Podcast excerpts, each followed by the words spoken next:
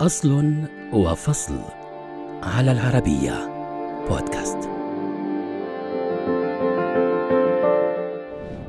قنوات تلفزيونية متنوعة وخيارات عديدة لإنشاء اتصالات بين أنحاء العالم بالصوت والصورة، خرائط الطرق وتنبؤات الطقس، كل ذلك لم يكن موجوداً قبل عام 1957 عندما أعلن الروس إطلاق سبوتنيك أول قمر صناعي، فكيف حدث ذلك؟ ربما كان العالم إسحاق نيوتن الذي توفي عام 1727 أول من فكر في الأقمار الصناعية، كما أن وضعه لقوانين الحركة الثلاثة ووصف الجاذبية العامة شكل الأساس لفهم الصواريخ والأقمار الصناعية والمدارات، لكن الأقمار الصناعية في الفضاء بقيت مجرد تصورات وضعها العلماء وأحلام في خيال كتاب القصص. حيث نشرت الصور الخيالية الأولى للأقمار الصناعية في القصص القصيرة لإدوارد إيفريت هيل خلال القرن التاسع عشر كذلك جاء كاتب الخيال العلمي في عام 1945 آرثر كلارك بفكرة وضع الأقمار الصناعية في مدار حول الأرض واستخدامها للاتصالات. في خمسينيات القرن الماضي اشتعل التنافس بين الاتحاد السوفيتي والولايات المتحدة لاختراع أول قمر صناعي، فأطلق الاتحاد السوفيتي القمر الصناعي سبوتنيك عام 1957 بإمضاء من برودباند وريفر وكان بمثابة البداية لإطلاق أكثر من ستة آلاف قمر في السنوات التالية. في ديسمبر من العام نفسه خاض الأمريكيون محاولة يائسة لحمل قمر صناعي على متن صاروخ.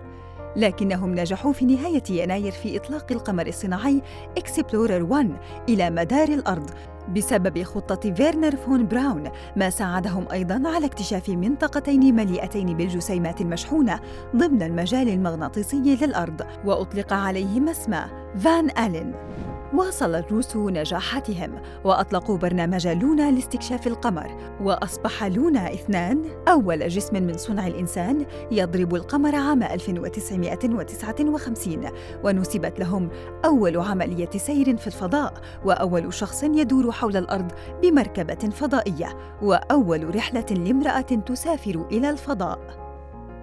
على الجانب الآخر نجحت ناسا في إطلاق برنامج قمر الاتصالات المتزامن سينكوم عام 1961 تبع ذلك أول بث مباشر عبر المحيط الأطلسي باستخدام قمر تيلستار واحد. ثم برنامج قمر سينكوم ثلاثة الذي تمكن من بث التلفزيون. كما أجرى الرئيس الأمريكي آنذاك جون كينيدي أول محادثة عبر الأقمار الصناعية مع رئيس الوزراء النيجيري.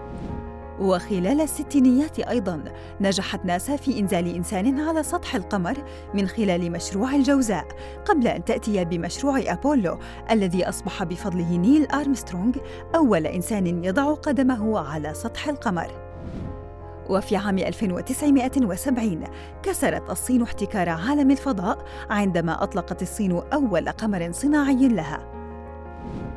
منذ انتهاء برنامج أبولو القمري في عام 1972 تتشارك العديد من الدول تجارب الفضاء وتجري أبحاثاً بمحطة الفضاء الدولية كما شهد العالم الكثير من تجارب السفر لرواد الفضاء واكتشاف مجسات النظام الشمسي وآلاف الكواكب والجسيمات.